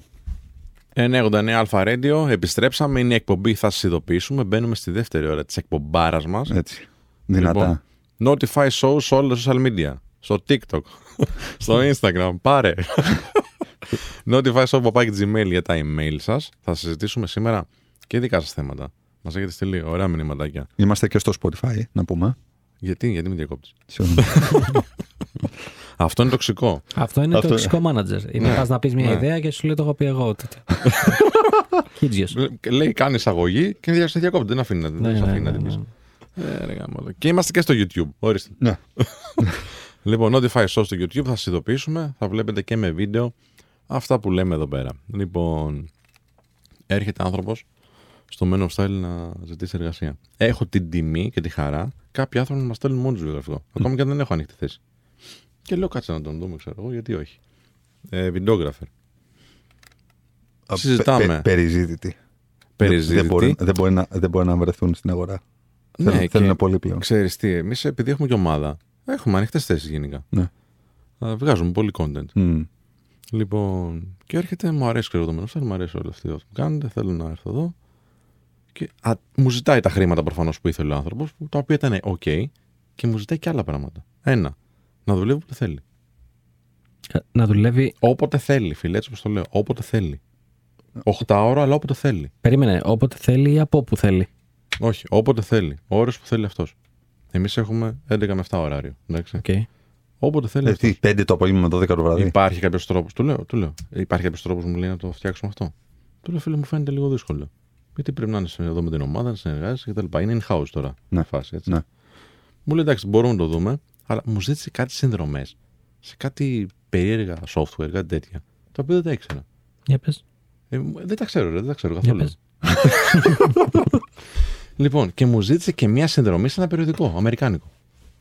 Και λέω, κοιτά να δεις, μου έλεγα τώρα. Ήρθε ο τύπος. Μπι- Business Ναι. ή Τι; business περιοδικό; Ένα περιοδικό του στυλ ε, κάτι δημιουργικό ήταν για Εντάξει, Photoshop, κάτι ναι. τέτοια. Εννοώ για τη δουλειά του, ρε παιδί μου, δεν είναι για το. ναι, για τη δουλειά του. Για, τη πλ- δουλειά του, για τη pleasure. δουλειά του. Ναι. Και λέω, κοίτα να δεις, ήρθε ο άνθρωπος και μου ζητάει πράγματα τα οποία δεν τα έχω ξανακούσει εγώ. Μμμ. Ε, Έχω κάνει εκατοντάδες συνέντευξει τώρα έτσι. Οπότε, μάλλον, και δεν ξέρω τώρα αν είναι σωστό ή λάθος, μάλλον τα πράγματα πλέον αλλάζουν λίγο στο μισθό. Αυτό που θέλεις εσύ, αυτό που δίνεις, μπορεί όλος σου ζητάει κάτι άλλο. Κάτι πολύ ιδιαίτερο. Θέλω άλλο ωράριο. Θέλω συνδρομές. Και έχει τη δυνατότητα, επειδή είναι και δυσέβρετος, να το ζητήσει. Και Ναι. έχει το, το θάρρος. Ε, Προσοχή Ή στο τα κενό, κότσια, τα προσοχή στο κότσια. κενό μεταξύ θάρρους και θράσους. Καλά, δεν συνεργαστήκαμε. Ωραίος. μόνο. Ε, Ωραίος. γιατί θα σου πω τι γίνεται. Ε, δεν μπορεί και να σε ποδοπατήσει. Τι, τι εννοώ; Φυσικά. Εννοώ ότι, ωραία. Γενικά εγώ, όποτε ήμουνα εργαζόμενος κάπου, δεν φημίζομαι για το play along με την ομάδα. Okay. Ήμουνα λίγο πιο... Δεν είσαι team player, καλώς. Είμαι, ήμουνα team player εννοείται. Απλά ξέρεις, σε κάποια θέματα τράβαγα μια γραμμή, ρε παιδί μου, Μμ. για κάποια ζητήματα. Ε, Α, δεν σε συνέπαιρνε εννοείς. Το, το πώς δουλεύει η ομάδα; θε- όπου θεωρούσα ότι η ομάδα δούλευε λάθος, έβγαινα μπροστά και έλεγα ότι Α. αυτό το κάνουμε λάθος και ξέρεις, είχα απέναντι μου και τον CEO τη Αν εταιρείας. επέμεναν όμως; Το έκανα, τι να κάνω. Το και έκανες, σε ένα ναι, μην ναι, έφευγα. σωστό, σωστό, Τι πιο σύνηθες. ε, ο- πού θέλω να καταλήξω εγώ. Θέλω να καταλήξω ότι μπορεί κάποιος. Ε, έτσι όπως μας τα περιέγραψε, Σπύρο, εσύ έμαθες πράγματα από αυτή τη συνέντευξη. Πρακτικά; Ναι, μου έκανε φοβερή εντύπωση αρνητική. Σου λέω την αλήθεια τώρα έτσι. Μου έκανε αρνητική εντύπωση. Λέω τι, τι ζητάει ο τύπος; Αλλά το είδα λίγο διαφορετικά στα επόμενα. Μμ. Εγώ αυτό που πιστεύω είναι ότι θεωρώ ότι η κατάσταση αλλάζει. Οι εργοδότες πρέπει να είναι πιο ελαστικοί, να το πω έτσι, πιο flexible που λέμε. Ε, πρέπει να λίγο να προσαρμοστούν και σε όλο αυτό που έχει γίνει μετά τον COVID με το remote και απομακρυσμένη εργασία ε, κτλ. Αλλά δεν μπορεί να αλλάξει όλη η εταιρεία μοντέλο Όχι, ρε. επειδή ένας εργαζόμενος. Ούτε κανένας. Επειδή 10 εργαζόμενοι δεν βολεύονται. Γιατί, γιατί δεν πρέπει να ξεχνάμε ότι μια εταιρεία, στη, η μέγιστη απόδοσή της είναι όταν δουλεύουν όλοι μαζί. Μμ. Δεν υπάρχει ένα, ε, μια μοναδική οντότητα στην εταιρεία η οποία παράγει το 90% της παραγωγής και οι υπόλοιποι παράγουν το 10%. Οπότε, ακόμα και αυτό που είπε αυτός, γιατί το θεωρώ λάθος; Όχι γιατί το ζήτησε, γιατί μπορεί να του λέει ότι ναι, έχουμε και άλλους που δουλεύουν ε, ξέρεις, διαφορετικές ώρες, οπότε να πει: OK, θα πάω με αυτούς κτλ. Αλλά μου κάνει εντύπωση το γεγονός ότι, ε, σαν να επέμεινε από ό,τι κατάλαβα, Επέμενε 1000% και θα σου εξηγήσω γιατί. αυτό. Ε, το γεγονός ότι του είπες εσύ ότι η ομάδα δεν δουλεύει έτσι και επέμενε δηλαδή. Άρα δεν θες να είσαι μέρος της ομάδας, θες να είσαι ένας freelancer, θες να είσαι ένας ελεύθερος επαγγελματίας.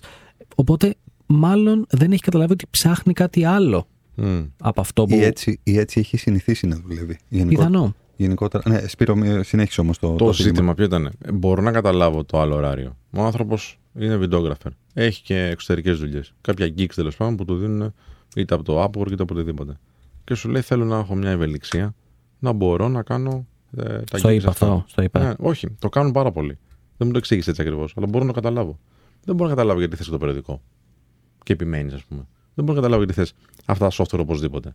Αφού η ομάδα δουλεύει κάτι συγκεκριμένο. Νομίζω ότι εδώ μιλάμε για, για, για το ζήτημα προσφοράς και ζήτησης. Μμ. Ξέρει ότι είναι περιζήτητος. Ξέρει ότι είναι λίγοι στην αγορά. Μμ. Ξέρει ότι είναι ακόμα πιο λίγοι αυτοί που είναι καλοί. Ειδικά για βιντεόγραφο, συγγνώμη που σε διακόπτω. Δεν πιστεύω ότι είναι λίγοι. Είναι λίγοι οι καλοί. Μμμ. Εντάξει. Και όλοι λίγοι στο- συνεργάσιμοι. Ωραία, αυτοί που προσφέρουν υπεραξία. Πουθε, πουθενά δεν είναι, δεν είναι λίγο. Στο λέω πολύ, πολύ καθαρά γιατί το έχω ψάξει πάρα πολύ. Ναι, ναι, ναι, ναι. Το πιστεύω είναι επειδή, λίγοι βιντεόγραφοι που μπορείς να συνεννοηθείς. επειδή μου έχουν έρθει πάρα πολλά requests και μέσω Μμ. του Regeneration αλλά και σαν προ- προ- προσωπικά σαν Κωνσταντίνος για να βρω ανθρώπους και έχω σκανάρει πάρα πολύ την αγορά με ανθρώπους οι οποίοι είναι στο χώρο και όντως φαίνεται ότι υπάρχει ελληματική κατάσταση στην, στην ποιοτική ανέβρεση ανθρώπου που μπορείς και να συνοηθείς και να παράξει ε, νομίζω ότι πάρα πολλές φορές ως, ε, το χρησιμοποιούν την, ε, το ελληματικό αυτό ως δούριο ύπο για να ζητήσουν Παπάδες. Ναι. Ακριβώς, ακριβώς αυτό.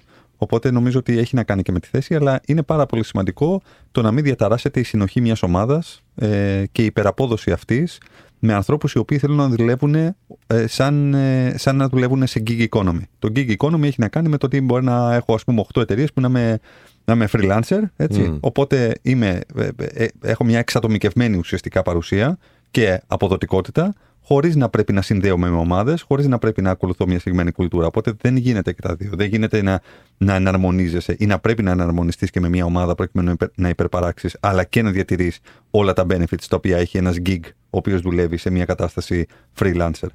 Geek, εννοείς gig economy. Gig Δουλεύεις economy. gig Ναι, ναι, economy, ναι, ναι, ναι, ναι. Σωστά. Ε, για τους ε, videographers, θες να σου πω κάτι, γιατί είναι λίγοι καλοί; Γιατί, Γιατί; το έχω μελετήσει πολύ Και εγώ, θα άσχημα. σου πω και εγώ μετά. Πες. Ωραία. Λοιπόν, γιατί είναι πολύ διαφορετικό. Ε, αρ- αρχικά να πούμε ότι ε, ο motion designer, που είναι αυτό το επάγγελμα, έτσι, ότι παίρνω κάποια γραφιστικά, κάποια εικαστικά και τους δίνω κίνηση, τους δίνω ζωή, ε, είναι ένα επάγγελμα που υπάρχει στα, εδώ και χρόνια Μμ. και ξεκίνησε αρχικά, μπορούμε να πούμε, και από τις animation ταινίες, Disney, Pixar, το Story και όλα αυτά. Ε, γιατί είναι λίγοι καλοί τώρα; Γιατί, γιατί για να δώσεις σωστή κίνηση σε εικαστικό πρέπει να έχεις μελετήσει το όλο θέμα της κίνησης. Δηλαδή, όταν εγώ δίνω ένα εικαστικό σε έναν και του λέω θέλω να μου κάνεις αυτή την μπάλα να σκάει, πρέπει ο άλλος να φανταστεί πώς σκάει στην πραγματικότητα μια μπάλα για να το βγάλει στην εντέλεια. Υπάρχουν και αυτοί που απλά ξέρουν τα εργαλεία και θα στην κάνουν την μπάλα να σκάει ε, Όπως να είναι, ναι. όπως να είναι. Αφύσικα. Αφύσικα. Μπράβο. Πρέπει ο καλός είναι αυτός που δίνει σε όλα μια φυσική κίνηση. Και στο λέω γιατί ε, έτυχε και είχα σε μια δημιουργική ομάδα έναν βιντεόγραφερ, ο οποίος είχε φέρει μία μέρα στη δουλειά έναν τόμο για το πώς κινούνται τα πράγματα. Μμ. Από υγρά, δηλαδή πώς κινείται το νερό όταν το βάζουμε στο ποτήρι. Το βιβλίο δεν είχε σχέση με, με βίντεο και τα λοιπά. Ήτανε, μελέταγε την κίνηση των πραγμάτων ο άνθρωπος. Ε, ακόμα και τα ζώα, πώς κινούνται. Οπότε γι' αυτό είναι λίγοι καλοί. Και γιατί είναι καλοί, γιατί το έχουν ψάξει πολύ παραπάνω φυσικά από τους άλλους. Ε, συμφωνώ και έχω κι άλλο να πω. Θα συνεισφέρω σε αυτό που λες, να το συμπληρώσουμε. Αλλά πρώτα να πάμε σε ένα μικρό διαλυματάκι. Α989, επιστρέφουμε σε λίγο. Ε, 989, Αλφα Radio, επιστρέψαμε. Για τα- Σπύρος Ανδρεάνος, Δημήτρης Κανέλης, Κωνσταντίνος Κίτσιος. Για τα διαλύματα ζούμε. Δηλαδή, Ναι, δεν, δεν ξέρω. Κανονικά πρέπει ε, να τα άφηνε το μικρόφωνο ανοιχτό. Άφηνε. Μην, Και μην- ό,τι γίνει. και ό,τι γίνει. το πολύ πολύ να μην ξανάρθουμε. Θα βρούμε τις πόρτες κλειστές. Θα ζητάμε εμείς τώρα δουλειά. Θα βγάλουμε βιογραφικά και τέτοια. Άμε. Λοιπόν, έλεγε ο Άρα, Ελένης ο Σπύρο, θα Δημήτρης. βάλεις φωτογραφία στο βιογραφικό σου. Εννοείται θα βάλω Ρε φωτογραφία. φίλε, Εννοείται. τέτοιο, τέτοια ακόμη. Ωραία. Ναι, μην έχει πολύ φλάση φωτογραφία. Πες ξεμόνο και ξέρεις, τα ξέρεις. Είμαι φωτεινός. Είμαι φωτεινός. Είναι με πούδρα. Δεν πειράζει, ζηλεύετε. εσείς. Ναι. Δεν Τι να πειράζει. ζηλέψω εγώ, ρε φίλε; ίδιο έχω. Έχω ωραίο μάτι. λοιπόν, λέγαμε πριν για τους videographers, αλλά πριν πούμε για τους videographers, να πούμε ότι μπορείτε να δείτε τη δουλειά των δικών μας videographer στο Notify Show στο Instagram, στο Notify Show στο YouTube, Notify Show στο TikTok, που είναι βίντεο φοβερά, short form, πολύ γρήγορα βλέπετε, παίρνετε πληροφορία και απολαμβάνετε. Έχουμε ανεβάσει κανένα; Πάρα πολλά. Α, ωραία. Δεν έχεις μπει, ε; Ούτε ένα- κανένα like, ρε φίλε. Κανένα like, κανένα follow. Σε παρακαλώ. Και έχουμε ανεβάσει και ένα δικό σου. Δεν έχει πάει πολύ καλά, δεν τα έχεις. Γι' αυτό δεν μπαίνω. Μπορείτε να μας στείλετε τα email σας στο notifyshop.gmail.com και μπορείτε να ακούσετε, αν δεν προλάβετε να ακούσετε όλοι, ε, την εκπομπή μας σε ηχητική μορφή στο Spotify, στο Apple Podcast και στο Google Podcast από το Notify Show ή θα σας ειδοποιήσω. Όμως και να το ψάξετε θα το βρείτε. Ή σε επανάληψη κάθε Σάββατο και Κυριακή, 8 με 10 το βράδυ για τους πιο βραδινούς. Λοιπόν, και λέγαμε πριν για τους βιντεογράφους και λίγο Δημήτρης ότι... Ναι, να πω ότι έκανα Ναι, λάθος. ναι. Γιατί το συζητήσαμε στο διάλειμμα. Παρακαλώ, παρακαλώ. Έτσι για τα πρακτικά και Ναι, μόνο. ναι, για το ναι. δικαστήριο εδώ που έχει για τη δικαιοσύνη. για τη δικαιοσύνη, ότι πρακτικά εμείς λέγαμε για videographers. Τι είναι ο videographer για να καταλάβει έτσι και οι ακροατές που, που δεν γνωρίζουν. Ε, ο videographer είναι αυτός που θα πάρει ένα βίντεο, θα κάνει το μοντάζ που λέμε το λεγόμενο, θα κόψει, θα ράψει ε, και θα δώσει μια ροή στο βίντεο. Ε, εγώ από κεκτημένη ταχύτητα, θα έλεγε κάποιος, ε, μίλησα για τους motion designers. Οι motion designers είναι αυτοί που παίρνουν ένα εικαστικό, που μπορεί να είναι ένα illustration, μπορεί να είναι ένα σχέδιο από έναν ε, designer, από ένα γραφίστα και στην ουσία το κάνουν αυτό το σχέδιο να πάρει ε, κίνηση, να πάρει ζωή. Αυτό απλά να κάνουμε το διαχωρισμό για να μην υπάρχουν Και παρεξηγήσεις. συμφωνώ αυτό που έλεγες είναι ότι η φυσική έτσι, κίνηση και γενικότερα η αισθητική είναι θέμα. Ο, ο άνθρωπος ο οποίος έχει δημιουργική εργασία, κάνει δημιουργικό ε, παραγόμενο αποτέλεσμα, μπορεί να έχει διαφορετική γλώσσα να μιλήσει από ότι μιλάς εσύ που είσαι ο εργοδότης τρο- σε εισαγωγικά ή αυτός που του δίνει το έργο. Οπότε εγώ που δεν γνωρίζω ας πούμε από ε, βιντεόγραφη, μου είναι δύσκολο να μεταφέρω την πληροφορία και έγκυται στον α, videographer να καταλάβει τι θέλω να βγάλω, να μπει στο μυαλό μου. Πολύ σωστά και γι' αυτό θα πω ότι το, η πιο σημαντική λέξη, τουλάχιστον στην αγορά της παραγωγής περιεχομένου, είναι η λέξη brief. Brief. Α, Ναι, ναι. Τι, Κωνσταντίνο, Όχι, τι, όχι, ότι ε, θα ε, έλεγα κάτι άλλο, ας πούμε. Τι- ποιο ήταν ακριβώς σκέψου, ποιο, ποιο δεν καταλαβαίνω. Όταν, δηλαδή. όταν συγχρονίζονται τα μυαλά μας, Ναι, κάτι νιώθω μέσα μου. οκ. Γι' αυτό. οκ. Κατάλαβες τι έκανε τώρα. Νόμιζα ότι θα πω κάτι άλλο και πήγε να πει το Ναι, δικό του. παιδιά, η έτσι. εκπομπή μεταδίδεται 12 το μεσημέρι, όχι 12 το Α, βράδυ. ναι, εντάξει. γιατί το πρώτο αίτημά μας προς το σταθμό ήταν 12 το βράδυ. Συγγνώμη, μπερδεύτηκα. Ναι, ναι. Για πες τι είναι το brief όμως, για τους ανθρώπους που δεν γνωρίζουν. Στην ουσία, το brief το συναντάμε πάρα πολύ στη διαφημιστική αγορά και γενικά οπουδήποτε μπλέκεται μια δημιουργική ομάδα. Ε, είναι το, το, το λεγόμενο τι πρέπει να γίνει. Ε, Θες να το πεις αλλιώς, υπάρχει με μια λέξη στα Συμφωνώ, ελληνικά; όχι, συμφωνώ. Υπάρχει Ότι με είναι μια η λέξη στα περιγραφή ελληνικά; του έργου είναι. Η περιγραφή του έργου είναι. Μήπως το είχαμε. Ε, επειδή the Greek language ξέρεις, είναι πολύ μεγάλη, μήπως είχαμε βρει μια λέξη. Πού είναι ο Ζολότας; Τώρα με το GNTM. με τις ελληνικές λέξεις; Ποιος ο Μπαμπινιώτη. Όχι, ρε, ο Ζολότας, ποιος ήταν. Δεν, δεν ξέρω. Τώρα με το Το GNTM. κείμενο του πάντως. Ζολότα δεν ήταν με τις αγγλικέ λέξεις. Ε, Πήραμε τη βοήθεια του ναι, κοινού. ξέρετε, Η ναι, Νατάσα δεν το το ήξερε. ξέρετε. όχι, όχι. Ούτε εσύ το ξέρεις. Που μίλησε όλη την ομιλία με, Με ελληνικές λέξεις και ελληνικές λέξεις κατάλαβαν εντός όλοι από αγγλικά. κάτω ναι. που ήταν ξένοι. Πω, πω, για να είσαι με τον Κανέλη δίπλα. Ναι, ναι. Ζολότα, ο μπαμπάς τους. Ναι. Ε, Ο μπαμπάς τους, παιδιά, δεν είναι, είναι 12-2 το βράδυ. Δεν είναι, ναι, σίγουρα. Ε, αυτό που έλεγα για το, για το brief είναι ότι στην ουσία είναι πόσο καλά θα περιγράψεις το έργο, αυτό που θες ε, να εκτελέσει μια δημιουργική ομάδα, ε, κάποιος που παράγει περιεχόμενο ε, και γιατί είναι σημαντικό, γιατί είναι σημαντικό να το μεταδώσεις όλο το πλαίσιο της πληροφορίας. Από το ποιος είναι ο στόχος, από το σε ποιο κοινό θα πάει, από τι θες, ε, τι αίσθηση θες να βγάζει στον χρήστη που θα το δει. Πώς φαντάζει η επιτυχία. Πώς φαντάζει η επιτυχία, ναι. Έτσι. Ε, δ- είναι πολύ δύσκολο έτσι, να, να το μεταφέρεις αυτό γιατί μπορεί εγώ με, τη, Ακριβώς. με τα ερεθίσματα που έχω να το φαντάζομαι κάτι κοντά στη Marvel. Ναι, ρε. Ή και με την μπορεί αισθητική που ο έχει άλλος γενικά. να το Ακριβώς. φτιάξει κοντά στην μη πω τι. Πολύ σωστά. Και, ναι, Η- και να η- βγει. Η, η, η κατάρτιση του brief είναι σχετικώ, θα έλεγα, εύκολη, αν ξέρεις πού θες να το πας. Η διαβίβασή του προς τα μέρη τα οποία θα το υλοποιήσουν είναι εξαιρετικά δύσκολη. Ωραία, εγώ θα σας πω το εξής τώρα. Σύμφωνο, να κάνουμε brief, συμφωνώ 1000% και ότι βοηθάει. Πώς θα περιγράψεις, βάλε εδώ μια δυναμική έκρηξη τύπου ε, Die Hard, ξέρω εγώ, Bruce Willis. Μμμ. Πώς το περιγράψεις αυτό στο brief; Κοίτα, από ένα σημείο και μετά ε, τα λόγια δεν αρκούν. Μμ. Γι' αυτό και. Τι Γι' γελάς, αυτό δείχνεις την Δεν- έκρηξη. Ε, Φέρνεις μια βόμβα Τι και κάνω, λες πέφτω, αυτό κάτω, θέλω. πέφτω κάτω, ας Δεν- πούμε. Τι, ναι, θα κάνω επίκληση στην Νατάσα εδώ που φτιάχνει τον ήχο και να πω: Βλέπεις ότι δεν με αφήνουν να, Ναι. να κεντήσω. Ναι. δεν αφήνουν το μαέστρο να, κάνει, να διευθύνει την ορχήστρα. Δεν, δεν γίνεται δουλειά έτσι. Δεν μας έχεις δώσει σωστό brief για αυτό. Είναι Λοιπόν. τοξικό το περιβάλλον.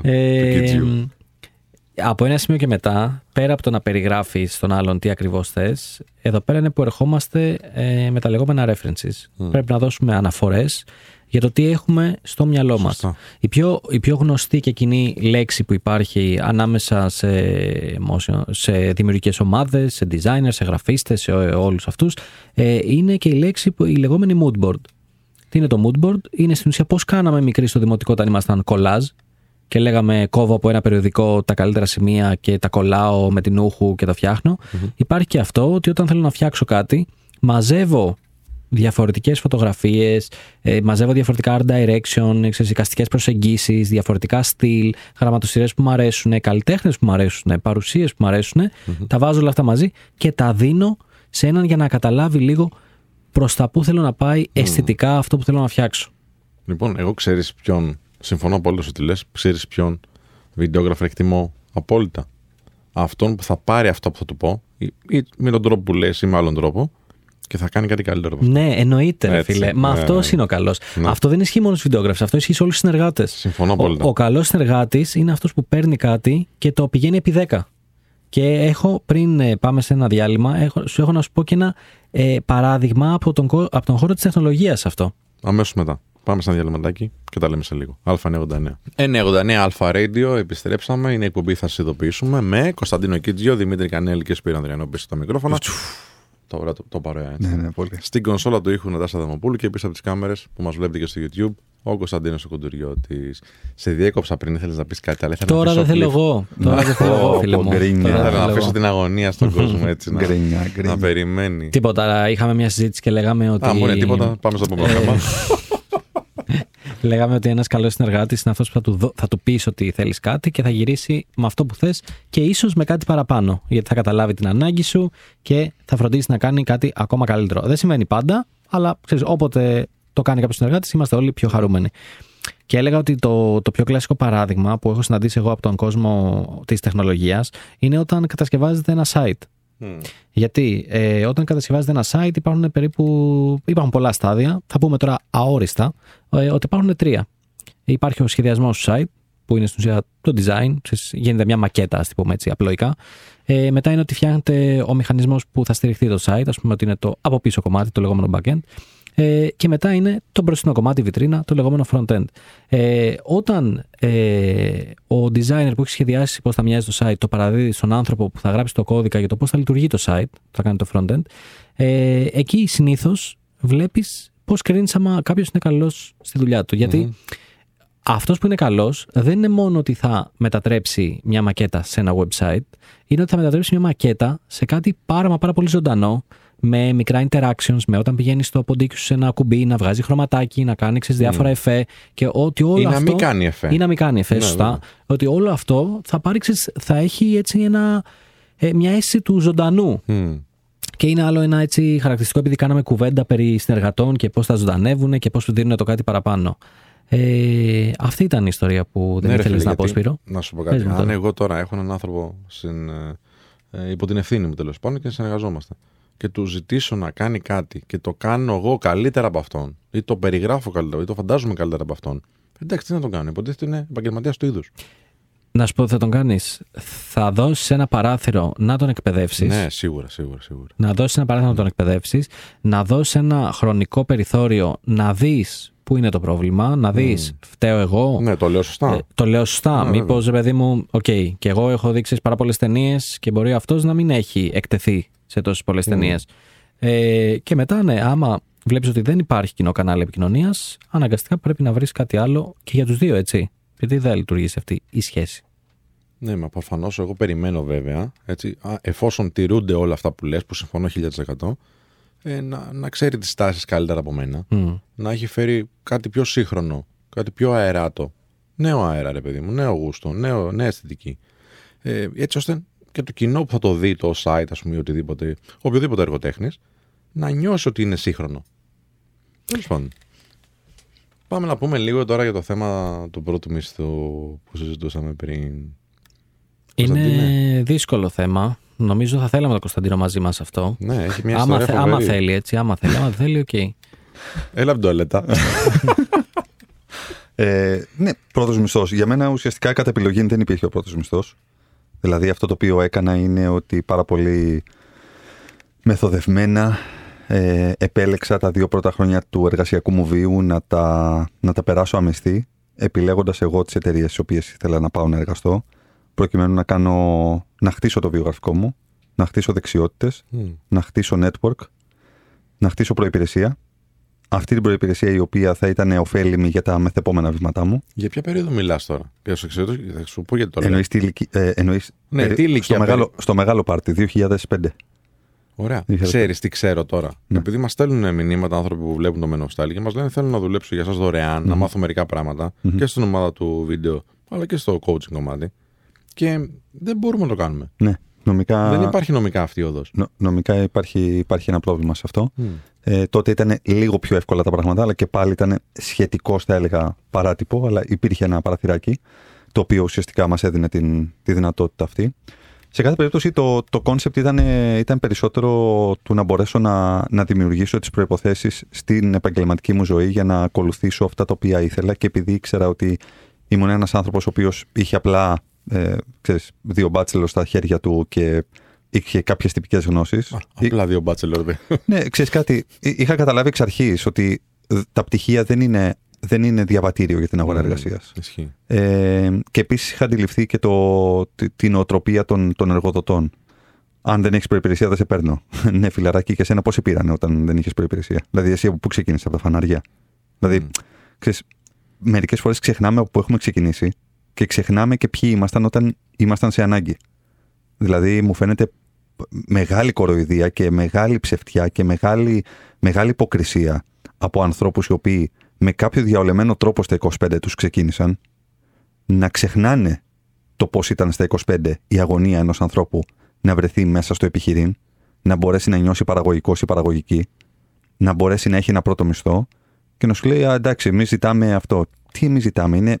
Ξέρεις, και μετά πάμε στην κοινωνική ευθύνη της κάθε εταιρείας που συμβάλλει στο χτίσιμο του junior talent pipeline της χώρας για να μπορέσει η χώρα να έχει μέλλον. Ανοίγουμε πάρα πολύ μεγάλη κουβέντα. Σε κάθε περίπτωση, εγώ επέλεξα τότε, στο μεγάλο πάρτι της χώρας, που θα μπορούσα να βρω μια πρώτη εργασία με πολύ καλό μισθό, γιατί υπήρχαν πάρα πολλές θέσεις τότε και γενικότερα υπήρχε ε, αυτή η fake ευμάρεια. Ε, το μεγάλο πάρτι της χώρας με τα πολλά δανεικά κτλ. Επέλεξα να το κάνω αυτό ε, βάζοντας πλάτη, ε, παίζοντας άμυνα οικονομικά ε, και ε, ζώντας, ξέρεις, από, κάποια, από κάποιο κουμπαρά προσωπικό που είχα και από, και από κάποιο χαρτζιλίκι το οποίο ζητούσα από τους γονείς μου, το οποίο δεν τρέπομαι καθόλου να το, να Ναι, το πω. εντάξει. Και φυσικά, όχι, όχι, και, και φυσικά έτσι έμαθα και το κομμάτι της, ε, της αποταμίευσης και της διαχείρισης του χρήματος και να το σέβομαι με κάποιο τρόπο, αντιλαμβανόμενος ότι διαχειρίζομαι χρήματα τρίτων, τα οποία ξέρεις, δεν έχω ιδρώσει, ενώ ίδρωνα για να, Μμ. για να χτίσω το βιογραφικό μου. Ε, Βγαίνοντα ενδεχομένως και διασκεδάζοντας λίγο λιγότερο από τους φίλους μου και το καθεξής. Αλλά δεν, θα το, δεν το μετανιώνω ποτέ αυτό. Νιώθω πάρα πολύ, νιώθω πάρα πολύ καλά που, που το έκανα. Νιώθω ότι ήταν επιλογή ζωής. Νιώθω ότι μου έδωσε αβαντάζ στο κομμάτι του, της επιτάχυνσης, στο κομμάτι της καριέρας μου, γιατί εργάστηκα σε, σε δύο συγκεκριμένες ε, εταιρείες τέλος πάντων και περιβάλλοντα, τα οποία ήταν ε, ό,τι καλύτερο ε, υπήρχε εκείνη τη στιγμή στη χώρα για να μου δώσει αυτές τις προσλαμβάνουσες που εγώ είχα στοχεύσει. Ε. Άρα ήμουν στοχευμένος. Δεν ήταν ότι πήγαινα στα κουτουρού. Πήγαινα να δουλέψω εκεί που ήθελα ιδανικά να καταλήξω, να σου το πω διαφορετικά.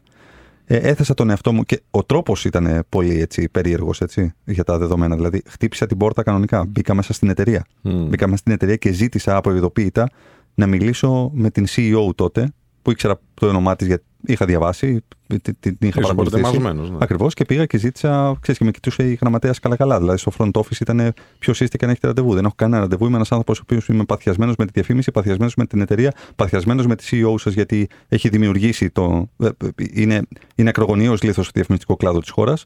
Θέλω να τη συναντήσω, να της σφίξω το χέρι και να της κάνω μια πρόταση. Και Τόσο. Το, Μμ. θρασίτατα, θρασίτατα. Και κάπως έτσι έγινε. Δηλαδή, περίμενα μισή ώρα γιατί ήταν σε συνάντηση και τα λοιπά και μπήκε μέσα και μου λέει: Τι, τι ακριβώς συμβαίνει. Λέω το και το και το και το. Αλλά με περίσσιο πάθος, με περίσσια σιγουριά και με περίσσια βεβαιότητα για το τι, τι ζητάω εκείνη τη στιγμή και τι έχω να προσφέρω. Είναι πάρα πολύ σημαντικό να προσφέρουμε πρώτα αξία και μετά να ζητάμε. Αυτά. Οπότε κάπως έτσι ξεκίνησα. Οπότε δεν είχα πρώτο μισθό, αλλά είχα πρώτες πολύ σημαντικές προσλαμβάνουσες και εμπειρίες που μου κάνανε build up το χαρακτήρα μου και τις δεξιότητές μου για να μπορέσω να συνεχίσω στο μέλλον. Ωραία, εσύ εκείνη τη φάση ζήγησες ότι είναι πιο σημαντικό να κάνω γνωριμίες και να μπω κάπου Μμμ. Παρά να πληρώνομαι. Σωστό. Εντάξει, θα γυρίσει κά- τώρα κάποιος να σου πει: Εντάξει, ρε φίλε, τι θάρρος τώρα και θράσο ήθελε αυτό το πράγμα, αφού δεν θα πληρωνώσουν.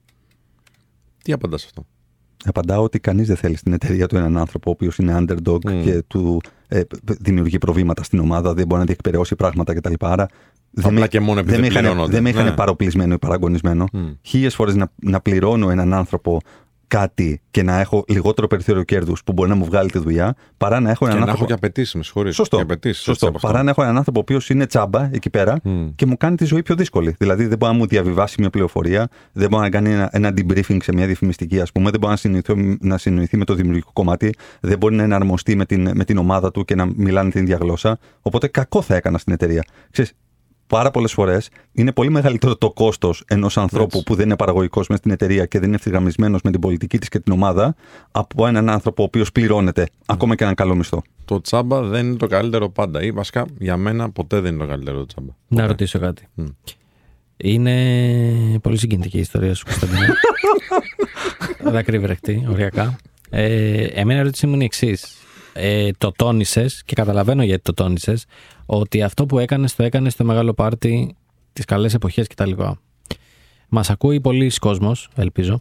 Ε, θέλω να ρωτήσω το εξής. Σίγουρα 8. Σίγουρα 8 άτομα. Ε, θέλω να ρωτήσω το εξής. Ε, Μας λέει κάποιος, παιδιά, ωραία αυτά που λέτε. Αυτή τη στιγμή έρχεται μία από τις μεγαλύτερες ενεργειακές κρίσεις. Ξανά, ξανά, ξανά, κρίση, κρίση, κρίση. Πώς θα πάει κάποιος τώρα να δουλέψει αμυστή. Δεν είναι, δεν είναι οριακά βιώσιμο, παύλα εφικτό αυτό.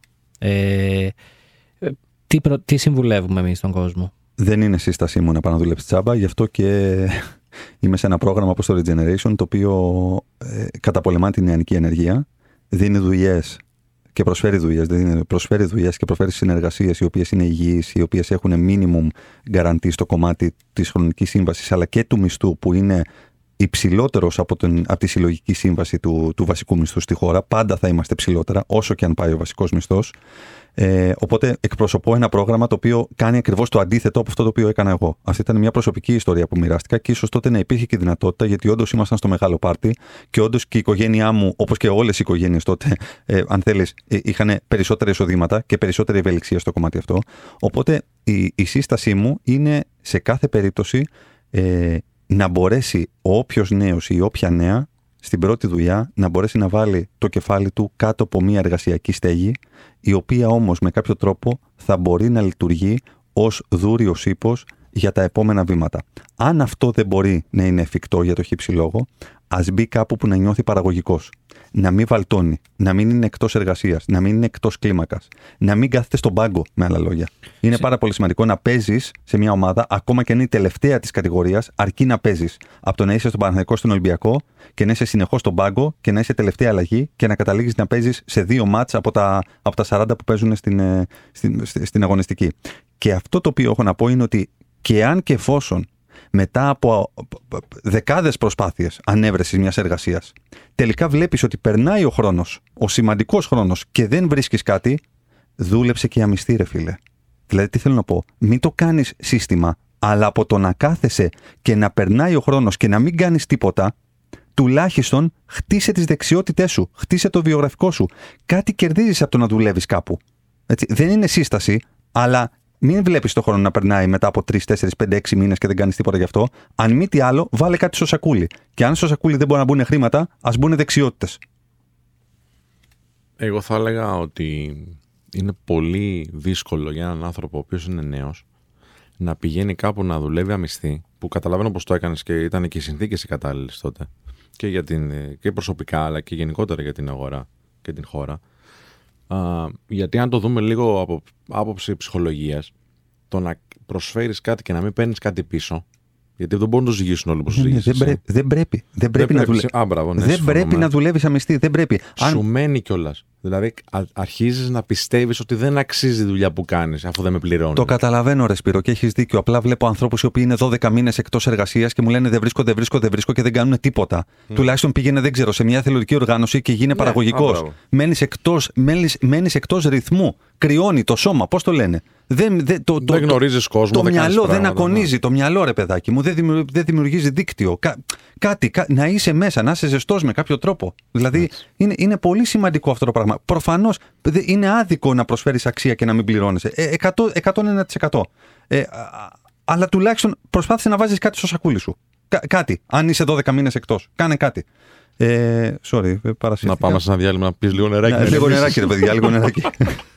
Επιστρέφουμε σε λίγο Α989. 989 Αλφα Radio, επιστρέψαμε. Είναι εκπομπή. Θα σας ειδοποιήσουμε με Κωνσταντίνο Κίτζη, Δημήτρη Κανέλη και Σπίνο Αδριανό πίσω από τα μικρόφωνα. Και Νατάσα Δαμοπούλου στην κονσόλα του ήχου και Κωνσταντίνο Κουντουριώτη στην κάμερα. Είμαστε στο τελευταίο τέταρτο της εκπομπής. Και είχες πάρει φωτιά, φίλε, σήμερα. Είσαι απίστευτος. Απίστευτος. Δεν μπορούμε να το σταματήσουμε. Προσπαθούμε να μιλήσουμε και δεν μπορούμε. Unstoppable. Unstoppable Kidzios είναι το ψευδόνιμο. Άμα ήσουν boxer, θα ήσουν ο Κωνσταντίνος Unstoppable Kidzios. Ε, ε, εγώ θα ήθελα λίγο να επιστρέψω σε ένα σημείο από, από αυτά που είπε ο Κωνσταντίνος και να πω ότι είναι Ρε παιδί μου, είναι πολύ σημαντικό να αποκομίζεις πράγματα από τη δουλειά. Και ειδικά άμα είσαι στην αρχή της καριέρας σου, καταλαβαίνω ότι τα παιδιά ξέρεις, βγαίνουν από τις σχολές, ε, βγαίνουν από ότι έχουν σπουδάσει ή δεν έχουν σπουδάσει, βιάζονται να πιάσουν γρήγορα δουλειά για να αρχίσει να μπαίνει στη τράπεζα ε, μισθός. Okay. Και εστιάζουν 80-90% εκεί. Πρέπει λίγο και αυτό θα πρέπει να γίνει και εκπαίδευση αυτό ότι παιδιά, δυστυχώς ή ευτυχώς, τα χρόνια στην εργασία είναι πάρα πολλά. Είναι πάρα πολλά. Ε, καταλαβαίνω ότι θες να έχεις το μισθό σου, να κάνεις ζωάρα όταν είσαι νέος, να βγεις, να πας κάπου με τον σύντροφό σου, να τον mm. πα και σε ένα καλό εστιατόριο, να κάνεις ταξίδια. Εννοείται, τα καταλαβαίνω όλα αυτά, τα περάσαμε όλοι.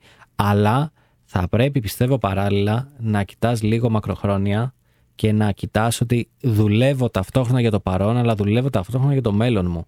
Είσαι υπέρ του να μπαίνει γρήγορα εργαζόμενος στην αγορά; Γρήγορα, ενώ νωρίς ηλικία; Ναι, εγώ μπήκα πολύ γρήγορα. Ναι, κι εγώ. Ναι. Ε, Έτσι όπως το άκουσα, λες ότι ε, κατάλαβα ότι ξέρεις τι, okay, μην βιάζεσαι κιόλας. Όχι. Είμαι υπέρ του να αποκτάει πρακτική πάνω Μμ, στο ωραία, αντικείμενό συμφωνούμε, του, συμφωνούμε. κατευθείαν πρακτική.